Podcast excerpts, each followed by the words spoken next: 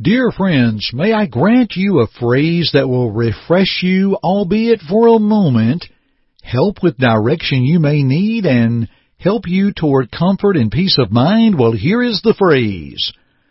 The goodness of God. Have I got your attention? Well, stay with me as we discuss the goodness of God today from the International Gospel Hour. Hi, this is Jay Webb for International Gospel Hour. We're so glad you've decided to listen to our program today. In a world of challenges, we need God's Word to help us face those challenges.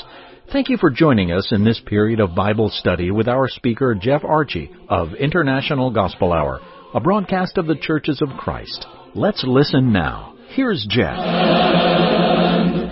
Thank you to our Jay Webb and greetings to all of you. Again, we are delighted to join you in a study of God's Word today. You do not know what it means to us here at International Gospel Hour for you to choose to tune in and to listen. I am humbled, I'm honored, and I hope that our time together today will be profitable. Let's talk about the goodness of God. From Romans 2 in verse 4, Paul asks, Or do you despise the riches of his goodness, forbearance, and long suffering, not knowing that the goodness of God leads you to repentance?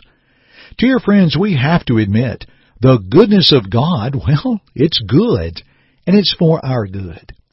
Now today, with this broadcast, I am indebted to my brother and friend, Mark Posey, and his pulpit preview for the thoughts we will consider Please consider these introductory thoughts from our Brother Mark. He penned, When honestly considered, the goodness of God should melt our heart with gratitude. God has been so good to us when we possessed no goodness demanding His mercy. He loves, cares, and provides for us. He is our Father in the truest sense. Since God is so benevolent, should we not give Him our best? Should we not investigate His Word, obey His commands, share His message, and long for His company in heaven? I am sure all would agree. Therefore, as we daily prepare to live eternally with God, let us consider all the wonderful blessings He has given to us this side of eternity. Now, friends, before we consider these things that Mark mentions, are we preparing daily to live eternally with God? You know, today could be our last day on this earth. I, am not being morbid, dear friends, but that's life. Are we certain we are prepared? Do we have that victory in Christ Jesus? You know, our free study guide of Victory in Jesus is requested often. We have shared it in the multitudes.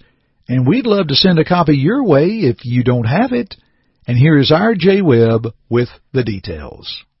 We appreciate you and your desire to know more about Christ. Our free study titled Victory in Jesus is available in a wonderful study booklet.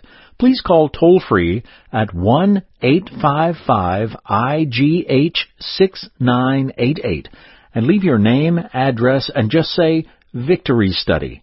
You may also go to our website at internationalgospelhour.com Click on the Contact tab and leave us the same information, name, address, and type Victory Study in the message box. We appreciate our listeners and your interest in the things of Christ. And now, let's return to Jeff. Thanks to the goodness of God, we have Jesus Christ. My, what Paul said and how deeply he appreciated Christ when he said simply, Thanks be unto God for His unspeakable gift.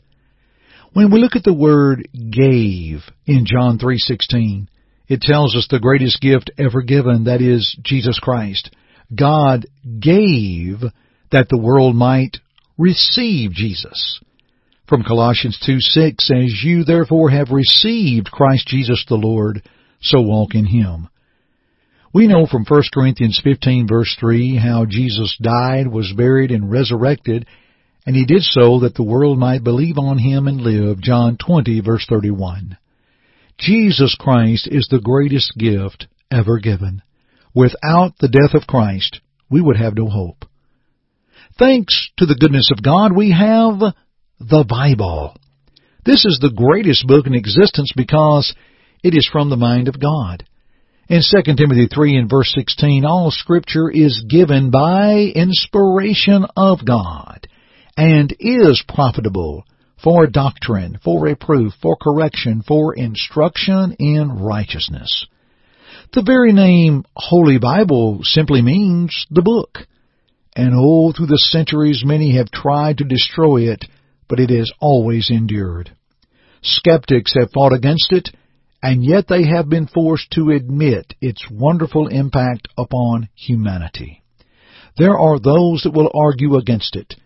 And dear friends, in our audience today, well, such may be some of you, but know this, dear friends. That is the greatest book that will help you live a better life. And we will stand firm with it, and we will defend it.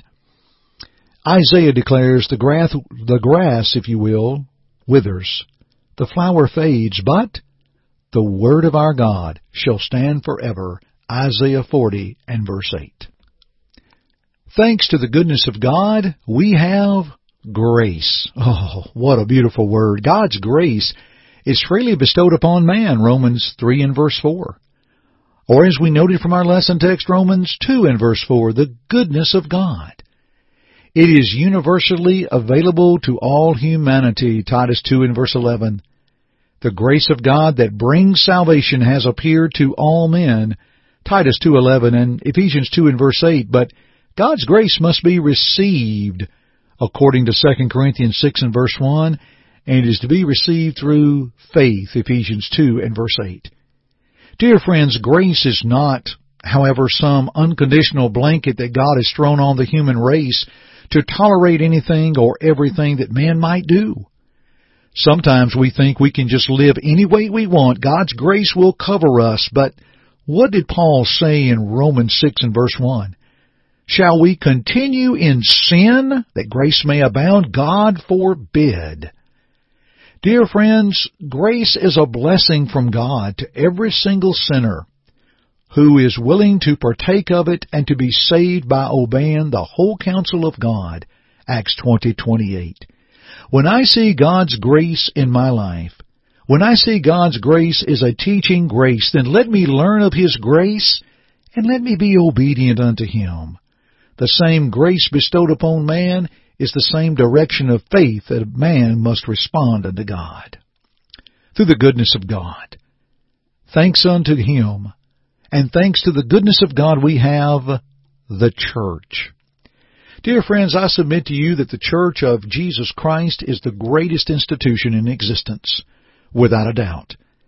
It was promised and founded by Jesus Christ himself, Matthew 16 verse 18.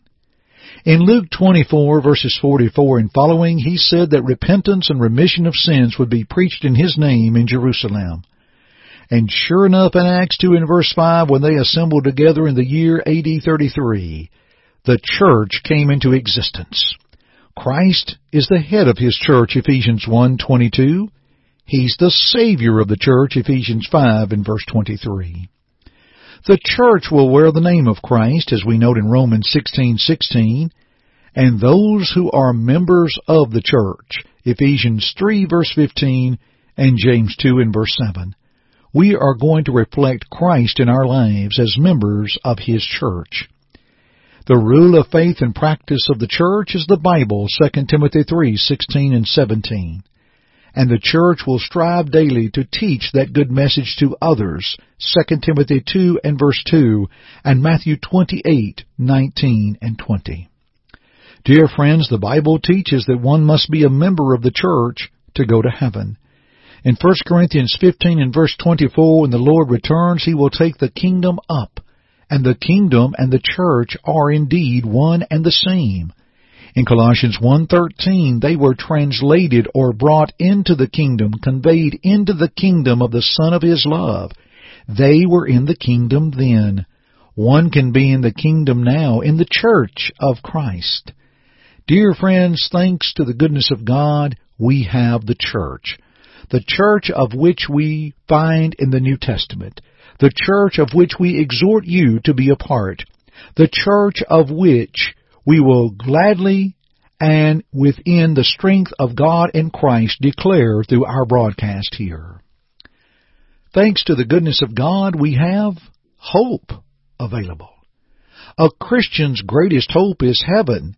As Paul declared in 1 Peter 3:15, be ready always to give an answer to every man that asks you a reason of the hope that is in you. There can be no hope for those who are outside of Christ Jesus. 1 Thessalonians 4:13 and Ephesians 2:12. There is no hope. There is no hope. There is no hope, friends, for those outside of Christ, outside of His church, ignoring His grace, refusing to look at the Bible, refusing to accept Jesus Christ. And dear friends, for those in Christ, going to heaven is a living hope. 1 Peter 1, 3 and 4. Oh, dear friends, how thankful we are for the goodness of God, who has given us Christ, the Bible, to let us see God's grace and the church and the hope that is in Christ. Friends, we are so grateful for you tuning in and listening today. Now, I want to pause. I want to come back. Not quite done yet, almost. But here's our Jay Webb to tell you a little bit more about our work at International Gospel Hour. Our friends at World Bible School have a wonderful online Bible study available, and it is free. That's right, it's free. Please visit worldbibleschool.org and register.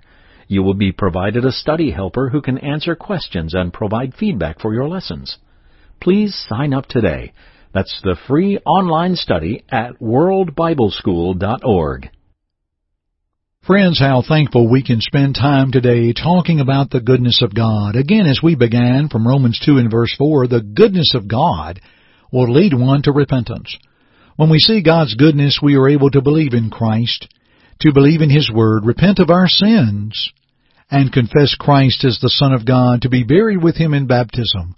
Dear friends, may we do these things, and we are thankful for the goodness of God. We'll continue our studies together another time, but thanks for joining me today on the International Gospel Hour. I'm Jeff Archie, and friends, keep listening. You Thank you for listening today. May this study prompt your search of God's Word for His will in your life.